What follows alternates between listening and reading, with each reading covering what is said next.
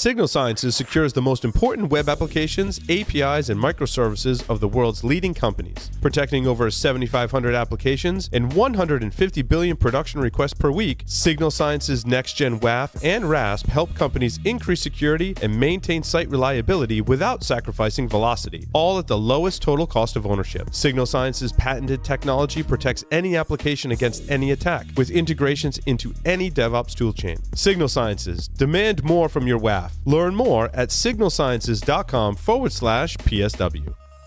Let the team at Black Hills Information Security test your defenses. With over 10 years of experience in penetration testing, red teaming, and threat hunting, the testers at Black Hills will help you find the holes in your security before the bad guys do. The team at Black Hills cares about educating and sharing their knowledge by creating countless blogs, open source tools, and webcasts for you to learn more about the tradecraft of pen testing and red teaming. Visit securityweekly.com forward slash BHIS to join their mailing list and view the latest blogs and webcasts from Black Hills Information Security.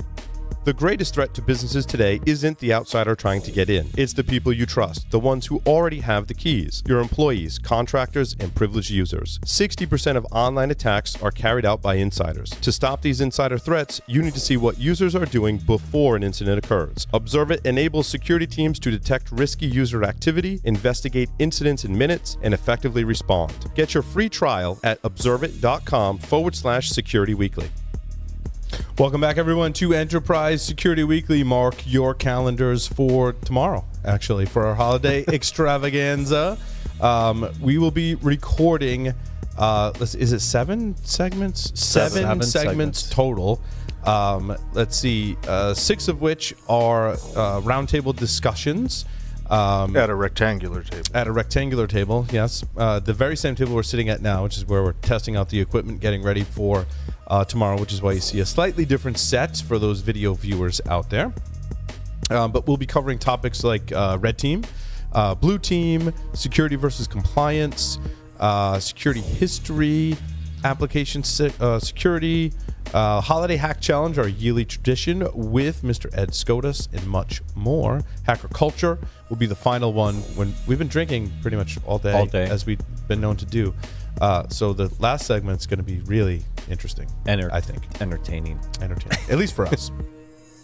we sound we, we sound better to you when we're drunk, drunk, funny, and interesting, something like that. In any case, uh, let's see, Matt. This is your segment on unifying DevOps and SecOps. Yeah, so how without friction, security without friction, Security without out. friction. Well, how this started was we were putting together our content plan for next year, and you had a number of items on here around containers and application security and all this other stuff. And you, look, everybody's heard this concept of DevSecOps, and there's lots of articles out about DevSecOps and all this fun stuff. And it's like, wait a minute, but how many people are actually doing DevSecOps? What does it mean? And so uh, this is a presentation They I've done. fight over DevSecOps or SecDevOps. Oh, it, it will never be Sec DevOps. I'm just going to tell you right now, security folks, you will never get Sec DevOps. Just not going to happen. And, and so what I'm going to do is this is a streamlined presentation that I've given a couple times uh, at, at RSA conference and some of the other places, uh, and I've integrated in some uh, different points in the CI/CD process where you can check. But so let's start with some basics, right? So to me, the first thing is what I think security professionals have to understand is that DevOps is driving digital transformation.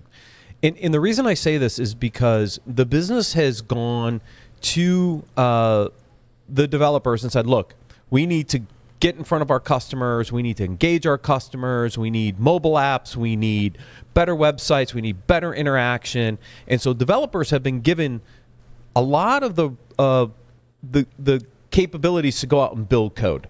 And DevOps is this mechanism that's used to drive this digital digital transformation. And so, if you're a security professional and you're thinking, ah, this DevOps thing is a fad, the answer is no, it's not really a fad. It's going to continue to affect you.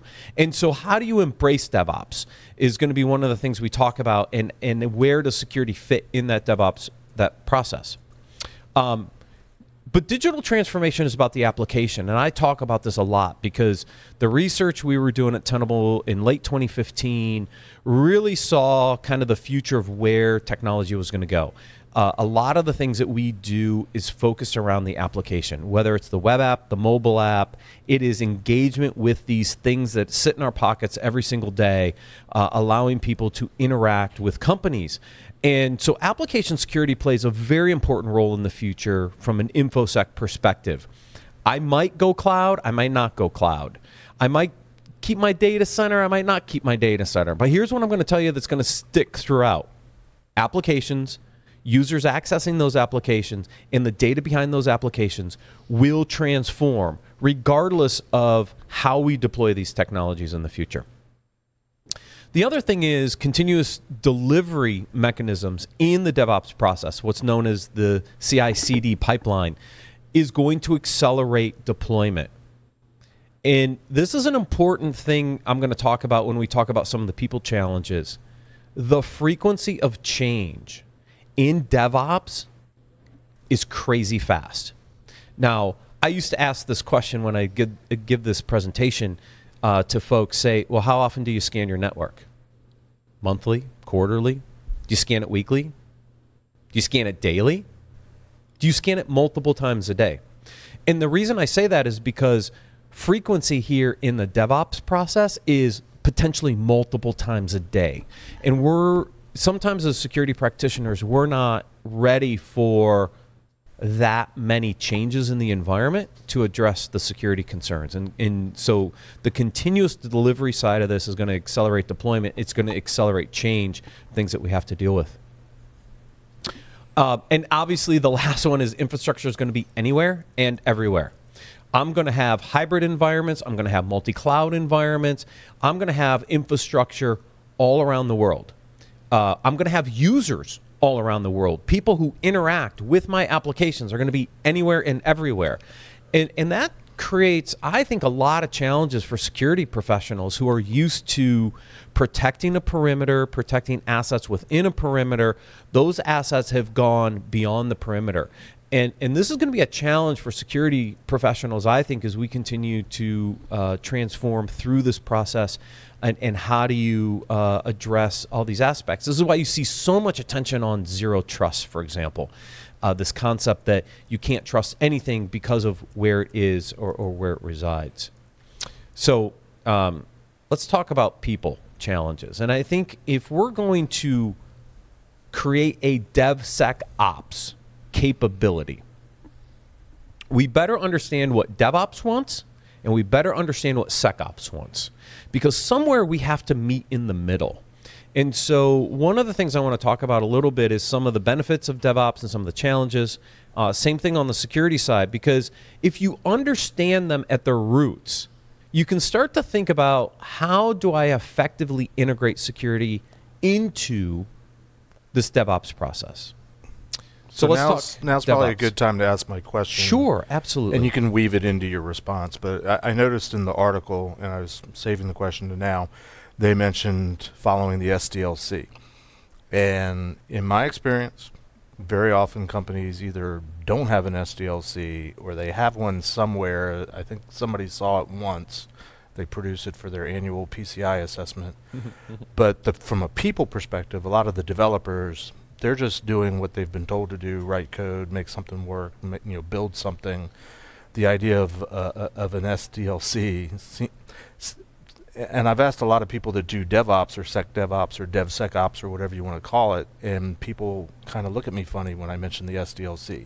So, is an SDLC still relevant, or what is is it evolved? It what does it look like th- in today's world? Yeah, the SDLC is evolving into uh, a, really a CI/CD process, continuous integration, continuous deployment, what we kind of generically call DevOps. Mm-hmm. Um, and it's not that the concepts of the SDLC have changed, that the definition of the SDLC has changed.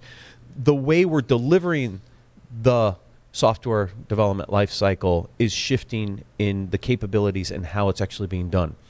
Now, in the old days, an SDLC was thought of a very waterfall-based approach. You would, you know, spend months uh, identifying a set of requirements. Right. You'd spend months to code those requirements, and then you would spend, you know, weeks and or months testing securing But deploying. wait, we still need to spend time developing requirements. Let's not lose sight no, of that. Okay. ag- agreed. but the cycle, But it's done. But it's done in minutes. But the cycle that's happening is it's not. We don't spend months developing requirements. We're iterating through requirements on a very fast basis. It could be daily, it could be weekly, but we're iterating through requirements. We're reprioritizing requirements, and developers are developing code against those on a faster cycle.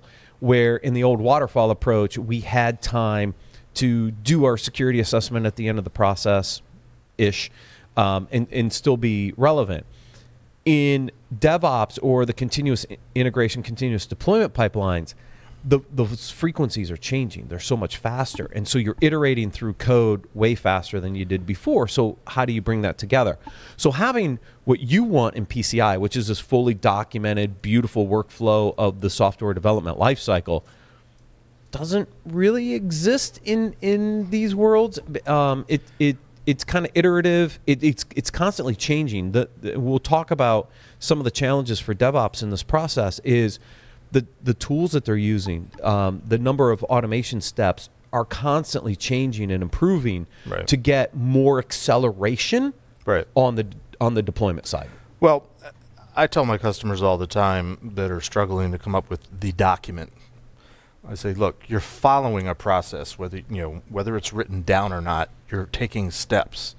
All all we're looking for is something written down that says that the steps are there. My concern is if it's not written down in some way, shape, or form, so it's not being taught, so it's not being, you know, there isn't a reference guide because of the much faster cycles things get omitted and things Yes. things get dropped missed or they don't know that they're supposed to be doing that and very often that's a step that I- I'd- relates to security You still have to define i- wh- whether you're doing a DevOps process, integrating agile, whatever it is. You need to define that process for Yes. how you develop software, and that's independent of what methodology and whatever labels you give it in the back end, right? Right. And I, I think from an auditing perspective, what you're looking for is in the different iterations. Like, wait, in the previous one, you had a process that checked for something security related, right? Right. It, it doesn't matter what tool you're using, but and in the new process, you do you're skipping that step. To your point, Jeff, right? Right. And we need to be able to notice differences. or I'm concerned that the and, and at the end of the day, what what PCI or what an SDLC from a security perspective is looking for is that security is thought of Yes. in every step and, and something's done about it at But- every step. Yeah, that's the end game. It is, and, and that is the nirvana of DevSecOps. But mm-hmm. very few organizations are actually there, and Right. and we'll get into it in a Carry on then. so we'll, we'll get why. Tell So- us how we should be so, doing so it. let's talk about the people challenge. So if I'm on the DevOps side, what's my benefit? I get agility. Means I can add new capabilities to an existing application pretty easily because now I can add those uh, into my microservice architecture and, um, and and do that pretty quickly. I get velocity, right? I can speed up deployments. I can go after new markets. I can make improvements. I can innovate because of this iterative process. I get a lot of velocity. I can also get a lot of optimization out of my code. I can decide that, you know, if I'm cloud based, for example, uh, one of the great examples we used to talk about at, at Layered Insight was um, I will move my workloads to different regions of the world based on around the clock, right? So if I'm a global environment during the U.S. hours, I'm gonna you know bring up my instances in, in AWS to reduce latency in in the U.S. regions. But when I'm off the clock here, but Asia's in full swing, I can switch those workloads over to Singapore or some other zone and reduce latency. So it gives me a lot of ability to optimize um, our, our- your cost structures. It gives you the ability to optimize performance uh, across the board. Um, so these are interesting reasons why DevOps is so popular and, and really is driving the way we, we deal with application um, uh, development. But look, DevOps folks, we've done, I think we've done a good job over the years trying to educate developers for secure coding. But at the end, end, end of the day, the developers and the DevOps teams really aren't the security experts. Their lack of understanding with security is a challenge for them, right? They don't understand why DDoS protections and all these other things are important. Security folks know that. The developers themselves don't, primarily because they are given a set of business requirements from the business, and their job is to code that functionality. They're not really thinking about security. And, and so that's a challenge for them. I think there's an there's two elements to that. One from a people perspective, and from developers pers- specifically. One we're talking about, which is what they're building or not building into their code themselves.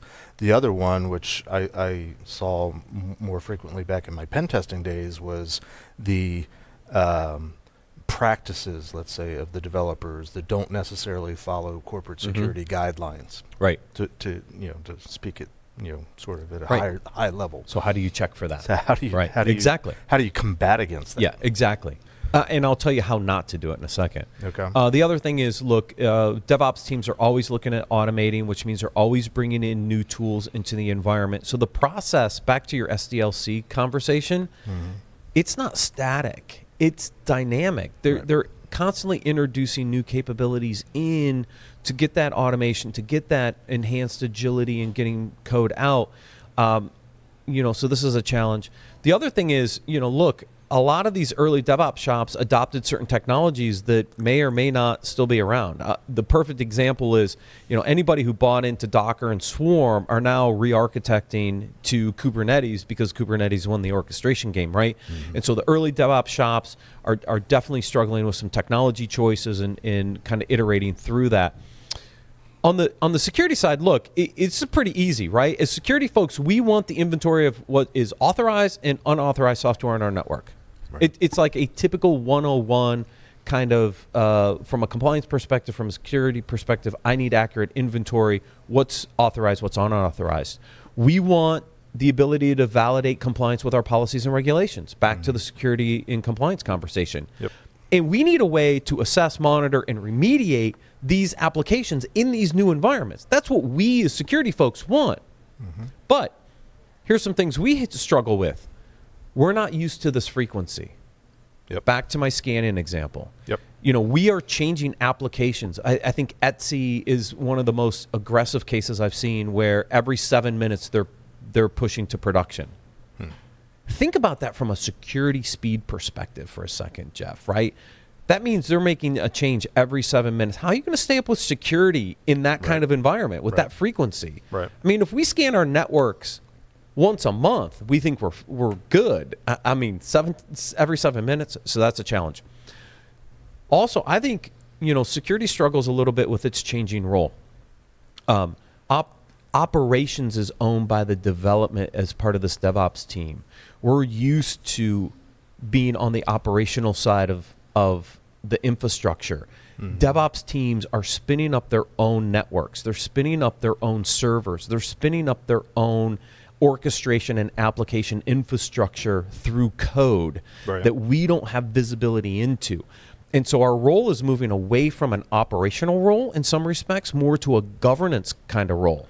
We have But to think about that governance aspect in our changing role as security professionals. But that that's not exactly a new problem because uh, security teams, again, I'm dating myself going back to more of my consulting, pen testing, security architecting type days where, you know, uh, the people that were attempting to do security were always discovering things that the web most of the time it was web developers back in those days were doing you know setting up staging areas that were internet reachable that were uh, wide open using stock install builds of the underlying OS so on and so forth and and I don't know that that was ever solved it's just transcended Mhm.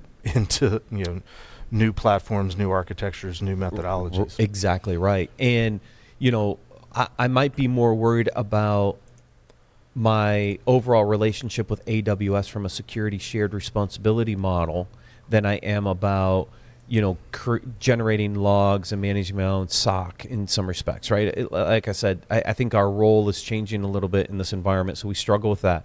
The, and the last one is look, we- we've got a lot of legacy uh, solutions that don't give us a lot of visibility and control in these new environments. Right. And so, how do we get that back? That's a challenge for us uh, as security professionals, right? So, some of the people challenges. Yep. The process challenge gets really interesting for me because if you think about how how we've traditionally tried to do this. Development goes out, they build their code. Uh, that becomes a container instance and gets deposited into a container registry. Okay. Now what we do is we've got this container ready to deploy in production, but we know security has to get involved. So security is the last step in the process. So now I say, hey, security team, here's this container. Can you guys go out and assess it for me? Mm-hmm. Now, three years ago, two, three years ago, this was pretty hard for the security teams. They're like, well, how do I assess this new thing called a container? What tools do I have? Which tools do I need? It takes them some time to do some research. They do their scans against this environment. And then, oh, by the way, they send back a bunch of uh, findings back to the security or to the development team. And the developers are like, uh, I got to push this code. I don't have time to fix your 300 page vulnerability report, right? Right. We've seen this over and over and over again. Yep. And we've seen this in, in the application side. So what we've done is we've slowed down the process.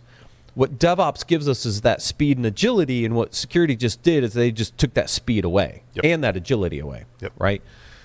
So how do we solve this? This is where this concept of how do I unify security into the CI/CD pipeline actually come together. And so um, I want to talk about some very specific checkpoints along the way where I think security can insert itself into the pipeline and provide valid security checks along the way. Okay. So And don't slow anything down. and don't slow anything down. Go. So let's start with the first step. I build a container instance. I go to my build system. I have the ability as part of that build to do a static analysis, a code analysis of that code being checked in. I can do it right there. I don't have to wait to do my static analysis at the end of the process. I can do it right now because that code just got compiled. excuse me. It got sent into my build system. So why not do my code analysis as part of the actual build? Mm-hmm. This is where Rapid7's Jenkins plugin comes into play. It's where other people. Jenkins is so like two weeks ago, Matt. Though What's that? that's my Jenkins joke. Oh. Jenkins is so two weeks ago. It's so two weeks ago. 40 Uh, it could be ago. it could be whatever. Whatever the build system is. It can be plugged in right there. I can do my code analysis at that point in the process. And if something is wrong, I can let development know as part of the build. I don't have to wait until the end of the process to do that. It's a very valid step to do. Now, on Monday, we were talking about static scanners and some of the challenges with traditional SAST tools in the industry. Is the old SAST tools needed to see all the code to really do what it did well? And one of the challenges in a container-based micro, micro, uh, microservice-based architecture is the SAST doesn't necessarily have all this code to analyze at once. It gets it in pieces. So things like simple things like um, uh, IDE plugins for security spell checkers, uh, basic SAST um, uh, issues, uh, some basic fuzzing can all be done pretty much in this phase of the build process. I don't need to wait to do these things, and I can provide very, uh, very quick response back to the developers as they're as they're building their code that there's an issue and get it fixed. Right? That just speeds things up because I don't have to wait till the end to fix it. The second, But we're still looking at source code and just the binaries. Correct. Not anything in runtime or X. Nope. What would be what I would term the next step would be would be unit testing, right? Yeah, and there is some level- actually yeah, you can do- using the app. Yeah, exactly. So now I've checked that as part of the build process. I, ver- I verify all that from a code analysis per- perspective. I now drop that container into my container registry. So now you have a very interesting opportunity. Now you have all the binaries assembled. You have all the interdependencies of the app in that container all sitting together in one spot. This is where software composition analysis really plays in, I think, is that next validation step. Whoa, whoa, whoa. What's the difference between software composition analysis and code review? So static code reviews looking at the actual lines of code. Mm-hmm. Source uh, software composition analysis is looking at all the binaries and libraries embedded within that container image Mm-hmm. to see if there are dependencies that have vulnerabilities in them. And you can even break that up into two parts. In fact, if you're using Git, it actually does that for you. When you check code into the uh, version, into the version control like Git, it'll tell you if you're using Python libraries. This happened to me, right? Python, your Python libraries you're calling are outdated version because it's looking at my requirements file. Then it can look at your built container and go, hey, when you built this container, you're using an older version of a Linux package or have some other even configure or some vulnerability that's known uh, inside of your container. So I- look at this as a two-step process, right? Right. There's the composition that I can check in my software repository in Git, or as an example, right? And then once the container, the environment is built, I can check the composition of the container to see if it contains. I feel like there's an older term for that, and we have a new. It's very sex- SCA is what term. the analysts Yeah. call it. Right. software composition analysis. And what Yeah, it's it's- looking it- for but is like- all but those dependencies. Nothing Yeah. that's something really, about truly new, right? I don't remember what the term was, Yeah. and I'm going back 30 some years to Sure. my DoD days. Yeah. But you know, you know, mapping the dependencies and the libraries could also be called your software bill of materials. Yes. kind of what Alan talks about Yeah. a little bit. Um, but it is understanding all those interdependencies because containers are based on Linux. There's a lot of old Linux libraries out there that are dependencies, and some of those libraries, the older ones, have a lot of vulnerabilities in them. Here's where you do your basic uh, uh, vulnerability checks. Part of that software composition analysis. A lot of great tools out there that do this for you. Some free, uh, some paid, but but they're there.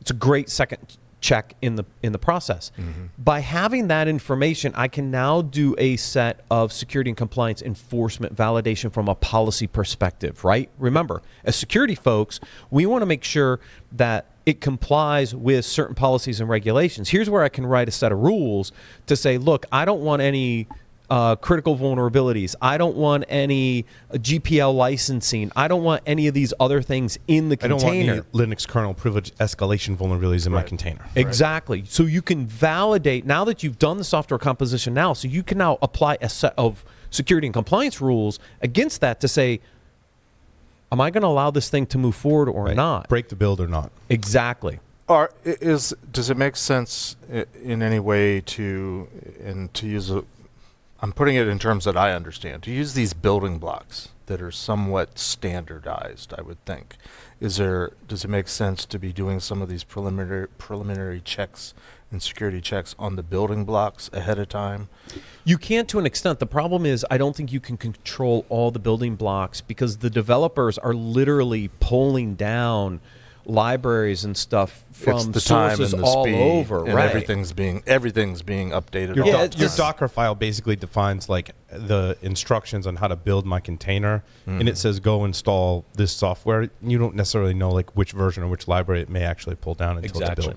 until it's built and then and so now you need to validate it get it against your rules this is a this is a second integration point. If it fails certain checks Mm-hmm. you want to get that data back to the developers as quickly as possible. Right. you don't want to wait until the end of the process say oh by the way you have seven critical vulnerabilities that you now need to go address. Because i'm part of the build process now i can do this pretty quickly.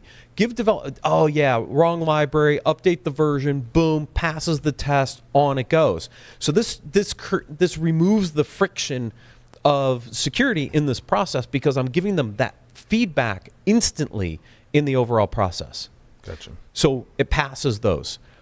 This is where Layered Insight was unique. There are some other vendors out there as well, but the ability now to instrument the container image for both security and performance requirements. Um, we've seen a lot in the APM market that does instrumentation. We've seen other instrumentation from a security perspective.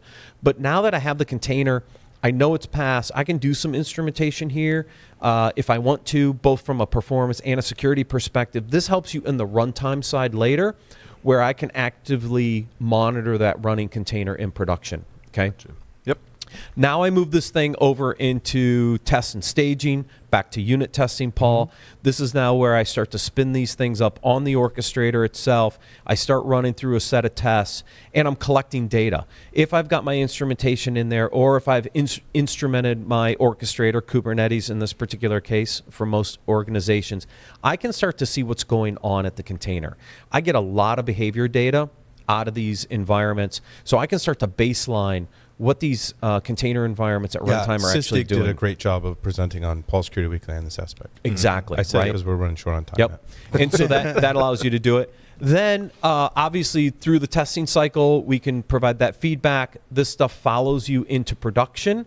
This allows you to do that runtime protection in production and continue to um, update your different rules uh, that you're monitoring for in production. It also provides a ton of data, not only to the security teams, but to the development team, right? The DevOps teams get a lot of this instrumentation back, say, look, you know that process shouldn't have forked or we shouldn't see this type of cpu or memory utilization but also security can also look for a lot of uh, potential issues as well so these are some of the different points i would integrate security along the ci/cd pipeline and put organizations in a much better place to deal with security along the way instead of waiting till this thing's in production or in test to do all these various tests anyways that was my shtick Cool.